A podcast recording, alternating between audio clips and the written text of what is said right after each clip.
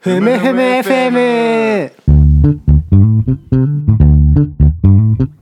このポッドキャストはエンジニアの直ひと大学院生のショーンが世の中のあれこれについてふむふむするポッドキャストです毎回最近興味を持って学んだことについて片方が紹介し会話形式で理解を深めていきます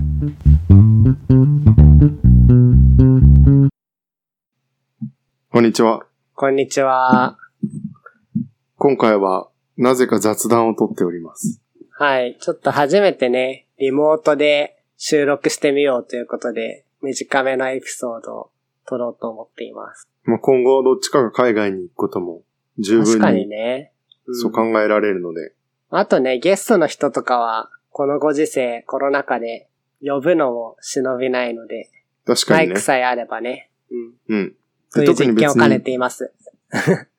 特にテーマもないんですけどそうですね。さ最近なんかエルデシュ数というほめちゃくちゃ怖い概念に概念なんですねツイッターだったかな、う。うん、そうツイッターだったから別に怖くもなんともないんだけどはい。は音が気持ち悪いっていうエルデシュ数うん、見るからに、ポッドキャスト向きじゃない発音ですね。エルデシュス。カタカナでエルデシュに数字の数エルデシュは、うん、人名ですかそう。なんかハンガリー出身の数学者、ポール・エルエルデシュさんから、全部、あの、ウィキペディア情報ですけど、うん。から取られているみたいで、はい。その、すごくシンプルに言うと、このおじさん、ポールだから多分おじさんうん。が、もうめちゃくちゃ強調論文が多い数学者なんだって。なるほど。うん。で、で有名な人ってこと、優秀な人ってことだよね、多分でもそれって。まあ、強強調が多い。情緒が多い。なるほど。うんうんめっちゃだから多分、あの、なんていうかな、付き合いがいいんじゃない人当 たり気が。合いがいい。なるほどね。で、その彼との近さうん。を表すのがエルデシュ数らしい。ほうほうほう。そなのんか数学ウィキ者ペディアにとは。敬意とユーモアを込めて考え出されるって書いてあるんだなるほどね。けど。で、定義は、はい。 ちょっと待ってね。あまずエルデシュさんね、生涯に1500本の数学論文を書いてるらしい。なんかもう、化け物中の化け物じゃないですか大体、 83年。うん。文系の例えば、ショーンの分野だと、多作な人で生涯にどれぐらい論文を残すのまあ、3年に1本と。じら、ゃあ、20歳から、まあ、仮に80歳まで生きたとして、20本。いや、あの、文系だと、うん。まあ、多くて50本とか、100そ本。んなもんですか。 100本はすごいと思う。うーん。まあ、ただ理系なんで、うん。数十人、まあちょっとラボみたいな感じじゃないから、数学だとそこまでいかんかもしらんけど、うんうん。 5人とか10人で書くことは全然あるんじゃないああ、なるほどね。じゃあ、で年一間人5本とか頭の少し、あのー、なんていうか、負担は少ない可能性がある。そうう。そう。なんかラボの一人が書いたのにみんな名前が載ってるみたいなの全然あると思うから。そうか。確かにね。うんで、エルデシスの定義だけど、うん。うん。エルデシと直接協調論文、一緒に書いた論文がある人は、はあ。エルデシュ数1が与えられる。なるほどね。近さだから、小さい方が近いと。で、今度エルデシュと協調論文がある人うん。と強調論文があると、エルデシュス、エル、エルデ、エルデシュ数2が与えられる。なるほど。で、2010年時点でエルデシュ数が2ある人は9267名いる。すげえな。えー、9歳。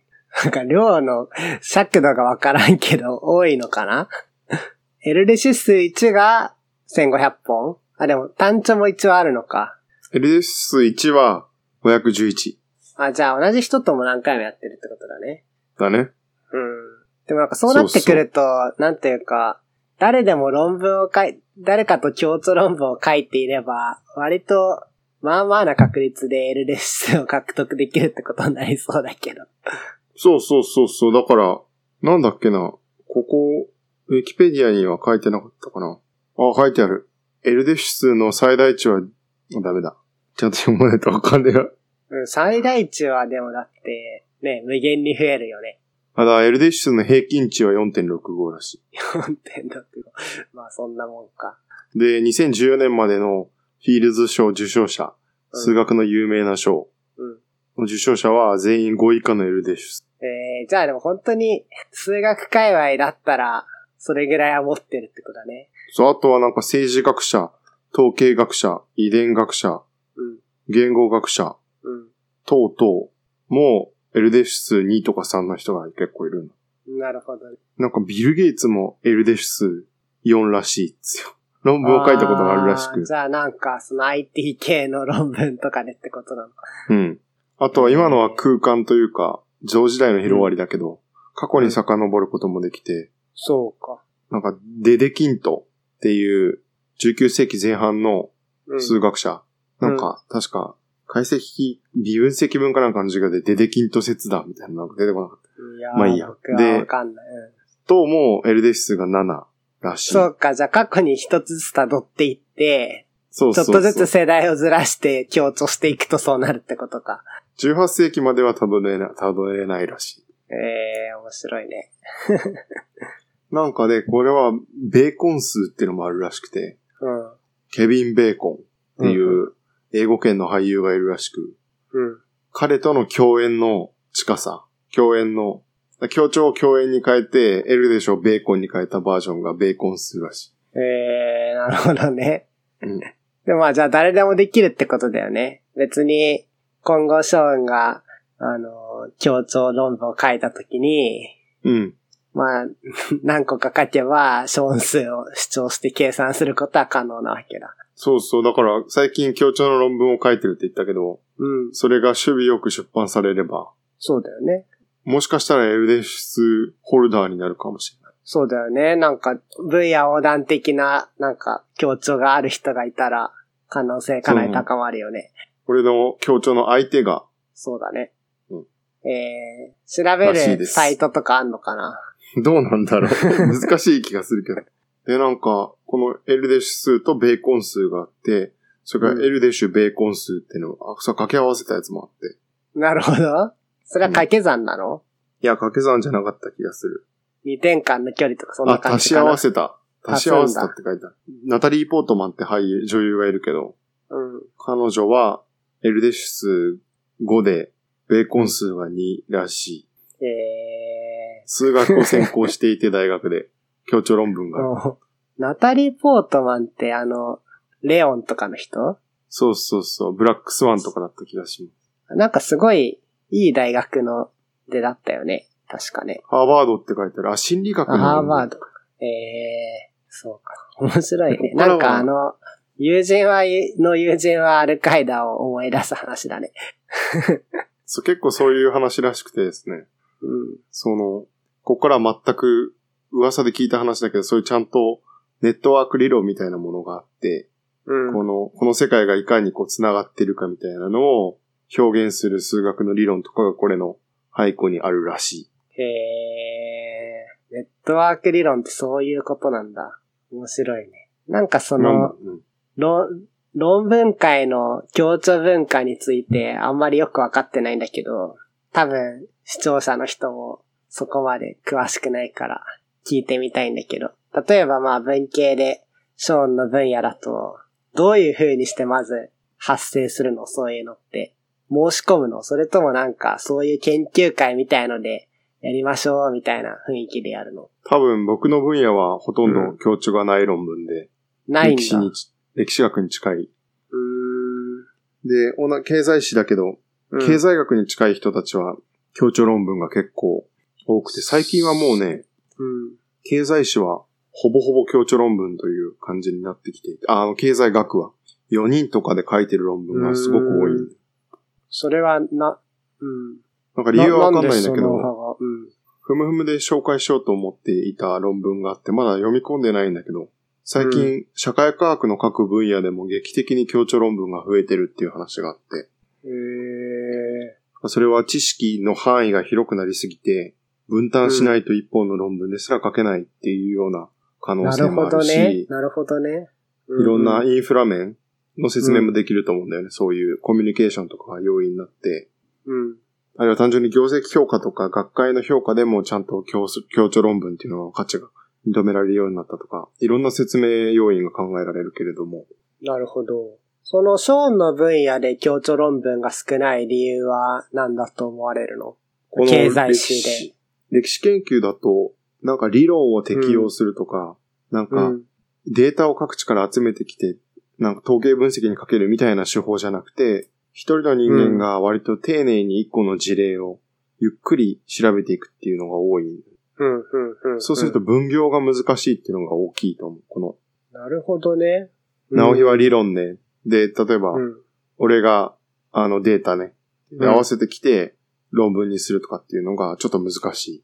なんかさ、その、例えば、理系の分野だとさ、まあ教授の名前で教著っていう形にそれが何のかわかんないけど、よくその研究室の学生たちがさ、実験とかしてってよく聞くじゃない。そういう感じで、例えば、学生に資料を読ませると言ったらあれだけど、そういう感じのことはあんまりないの。現状ないね。あーあんまり先生と同じ資料とかを学生が読んでるっていう事例はないから、各自が自分のテーマをやってるという感じの。そうなんまあ、じゃあ、結構本当に狭く深く自分の世界って感じだったってことだね。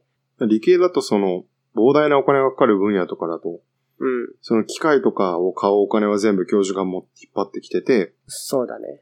そこで書いてるから、そういうやっぱりお金を誰が取ってきてるのかっていうのも、論文のオーサーシップというか、著者には現れるんだと。そうか、そうか。うーん面白いね。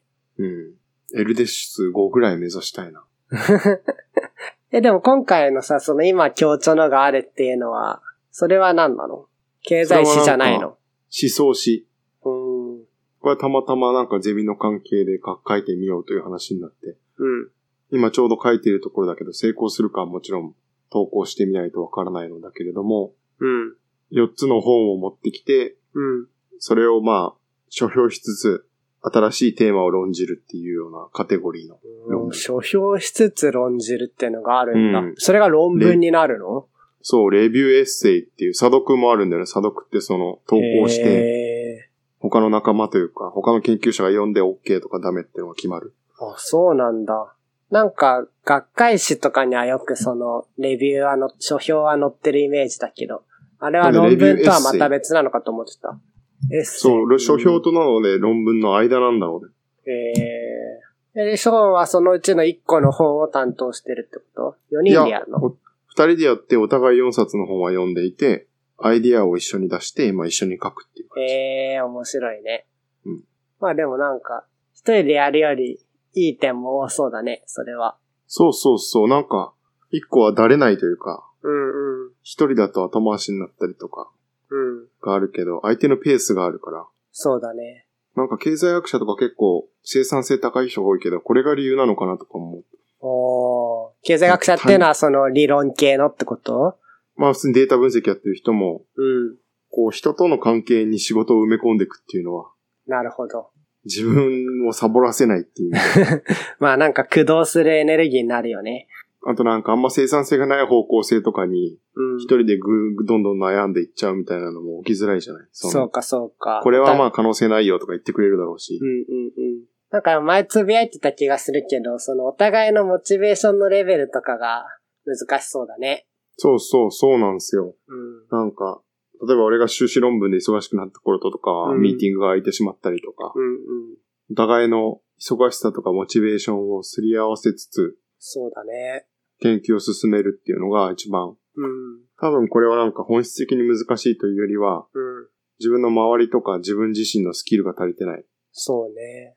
まあなんかさ、バン一バン個だったらいいけどさ、今後まあなんていうか文系の分野でももっと強調が進んでいった時に、複数のプロジェクト掛け持ちとかになって、多分それぞれ優先度が変わっちゃうと思うんだけど、そういう中でなんかマネジメントするのは、結構こう、組織のマネジメントとかと似たような、こう、モチベーションの管理が割と重要なスキルになってくる可能性もあるね。なんかその、その協調の中でも、オーガナイザーというかさ、それを先導する人とかがいて、結構みんなが平等で頑張っていきましょうだと、なかなかうまくいかないことも多そうだね。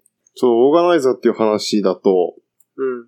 協調じゃなくて本の編著っっていうのが、もう一個もっと伝統的な、あこれあは確か文系に。もメインの人がいるよもう全然ね。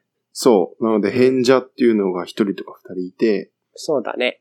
大体そういう、その先生が、イントロダクションとかを書いて、そうだね。そうだね。若手とか、まあ他の参加研究者が中の論文を書く。こっちは、書く論文単位じゃないから、もうちょっと取りまとめと参加者っていう感じになる。そうだね。論文単位の今日ちょっとまたちょっと性質が。うんうんうんうん。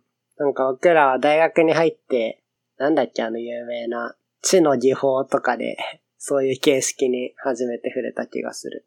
うん、なんかあの、1、2年生向けそのう、教科書みたいなやつだけど。直平は最近コラボしました。コラボなんか、なんかでってことでもまあ、ポッドキャストもコラボっちゃコラボじゃないまあそうだね。うん。結構似てる面があるかもしれない。なんかそのさっきのモチベーションの話とか、それぞれのさ、忙しい時期とかさ、うん。まあなんか、やる気という意味では、そんなに両方こう、低空飛行的なところもあると思うから、 早くやれよという感じにはなってないけど、でもまあ忙しいから間空いちゃうこととかはあるもんね。で一方で、一緒にやってるから少し何々の本読んでみようとかも、そういう意味でモチベが上がるところもあるし、結構いいことかなと思うけど。まあ、人他とやのるってコいうのラはボやっっぱてり、なんかあるかなまあ仕事だと、まあ仕事はね、全体的にコラボっちゃコラボだと思うけど。まあね、市場経済全体がコラボっちゃコラボ。うん。まあでも仕事だとね、なんか、まあやる気の高はあれど、やらざるを得ないからな。まあ、結構分業できないことを一緒にやる機会って結構難しい気がする。ああ、そうね。そんな感じ。教授論文。確かに。こっからは、君、こっからは僕っていうのが、そこまで明確じゃないのか。うん。で分業して交換するっていうのはさ、なんていうの我々の社会のそうだね。偉大な発明の一つなわけであって、うんこれができない形の、明確にできない時の集団の仕事への取り組みって、なんか、うん、面白いよ。そうだね。確かに。うーん。最近コラボしたっていうの難しいね。 でも比較的コラボしてない方だ気もするな。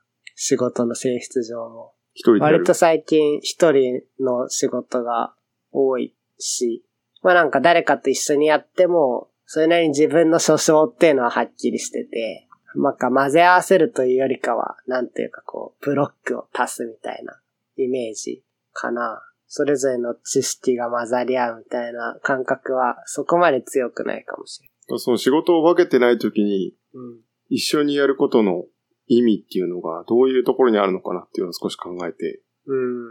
その、なんか経済学とかでたまに出てくるけど、一緒に石を数人で押すっていうのは、うん。 1たす1は2の世界じゃん。その、そうだね。同じ力を、あの、それぞれの力を足すことで動くみたいな。うん、うん、うん。でも多分、それ以上の何かがないと、一緒にやってる価値はないわけだよね。まあ、二人集そまっうてきてだね。うんしかも分業じゃない。まあでも同時時にどういにう押さないと動かない石もあるかもしれないよね。そうかもね。うん特にその二人の間に何か、あるいは協調者の間に特殊の相互に補完するなんかスキルとかうん。があって、しかもそれがそれぞれに仕事を分ける形ではできないそうだね。時に意味があるのかもしれない。哲学的なこと言うね。確かに。うんなんか結構、その、コラボ感というか、仕事にコラボ感を求めるかどうかって、友達とかと話してても、割となんか文化の違いというか、がなんか三つ子の魂感があるなって思ってて、まあ、最初にし仕事を始めた時に、どういう文化の職場だったかに結構影響されるんじゃないかなって思ってるんで。なんか僕のも、もともとの公務員とかって、割とここまではお前の仕事っていう、ここまではこっちの仕事っていうのを明確にする文化だったから、そのコラボっていう、まあ、一種の曖昧な領域をなくす能力が多分結構重視されてたと思ってて、ここはなんかまあ、なあなあで二人でやりましょうよみたいなのってあんまりないんだよ。そこになんか最小単位まで分割して、どっちのって決められることが結構重要な能力だったと思うんだよ。でも例えばなんかまあ、イメージだけどもっとクリエイティブなというか、アートの領域とかさ、例えばじゃあまあなんかみんなで、こう絵を描きましょうとかって言った時に、こう、1ピ クセルで区切って、ここ緑塗んのはお前とかって絶対やんないし、なんならその別に継ぎはぎでパッチワークでやるわけでもないから、なんかそういう明確な役割分担ってしづらくなってく領域もあると思うんだけど、なんか割とその大企業とか、そういう属性でもそうだけど、コラボが、まあ、良しとされないというか、コラボしないことによるメリットを享受してきた人なのかなっていうのを結構感じるところがあるかな。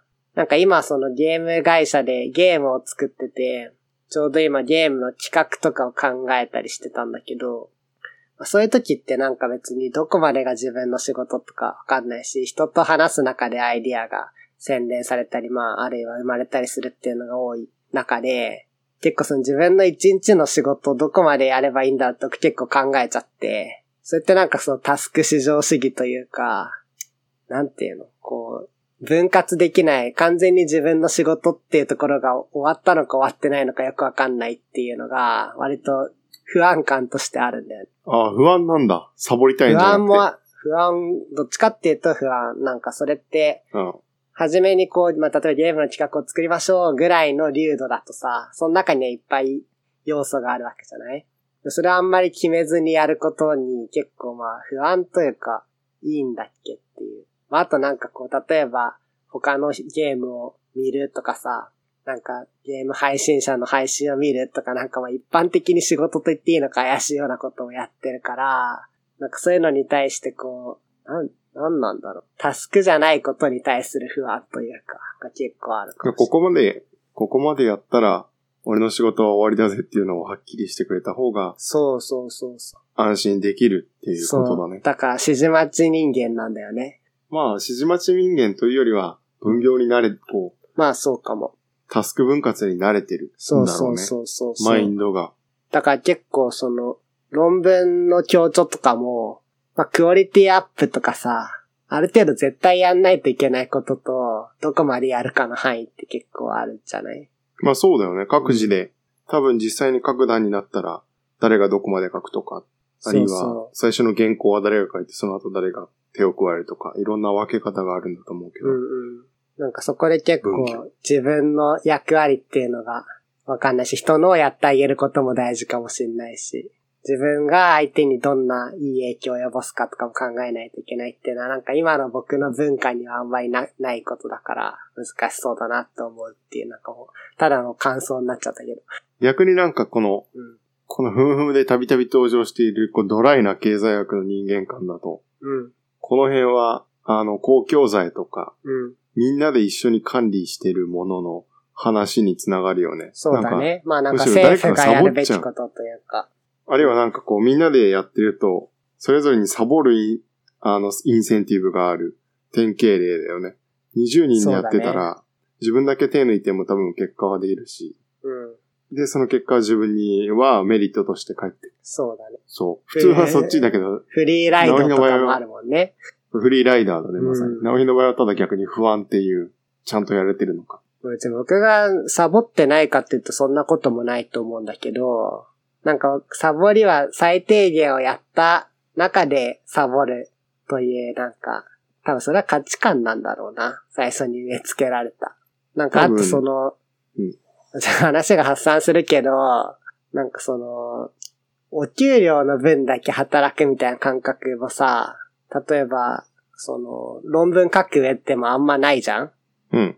でも普通の経済学だとさ、こう、賃金に対しての正当な働きっていうのがまあ、一応規定されるじゃない。で、多分公務員時代はあんまそういう感覚がなくて、まあ今も相変わらずないから、なんかそういう意味でもどこまでやるべきなのかはあんま自分の中で明確化できてない。そうなるとなんか、給料分っそうそう。ていうのもないと、基準が。そうそう。その問題って結構なんか、なんか給料を最大化するように働くっていうのは簡単で楽だと思うんだけど、そういうわけでもないと思うし、多分、なんていうか、ショーンの仕事というかまあ、所属する世界はもっとそうじゃないと思うし、まあ長期的にはさ、なんかそういう目線もあるんだろうけど、まあ、教教授論文の場合は結局それが出版されると、うん。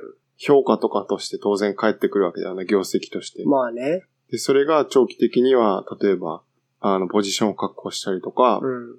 ていうのにつながっていくうんっ。ていう、あの、動機はちゃんと働いてると。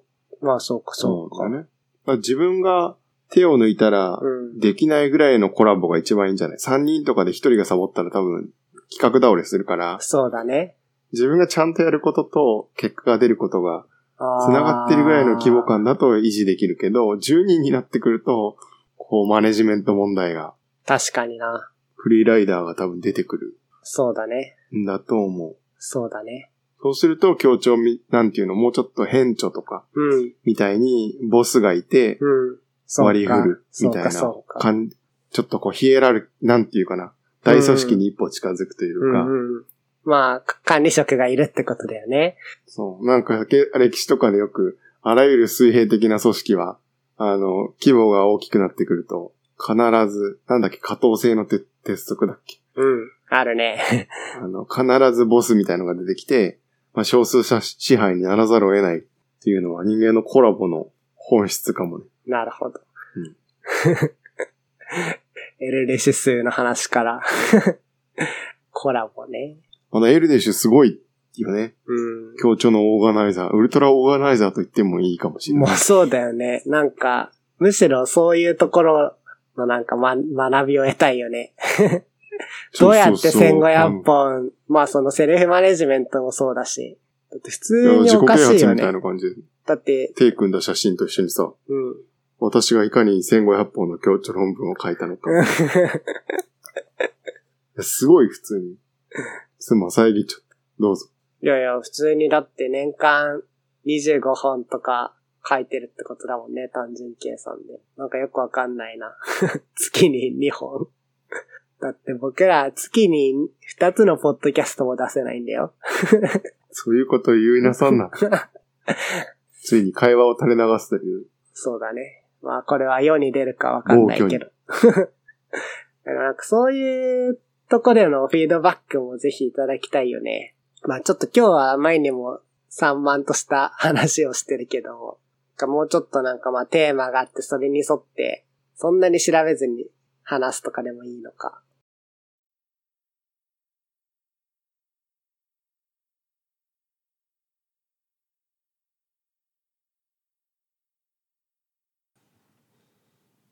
編集担当の直ひです。雑談が長くなってきたので、切りのいいとこで分割します。また次回お楽しみください。ふむふむ FM では視聴者の皆様からのフィードバックをお待ちしております。ツイッターでハッシュタグふむふむ FM ひらがなでふむふむ小文字で FM ですをつけてツイートしてください。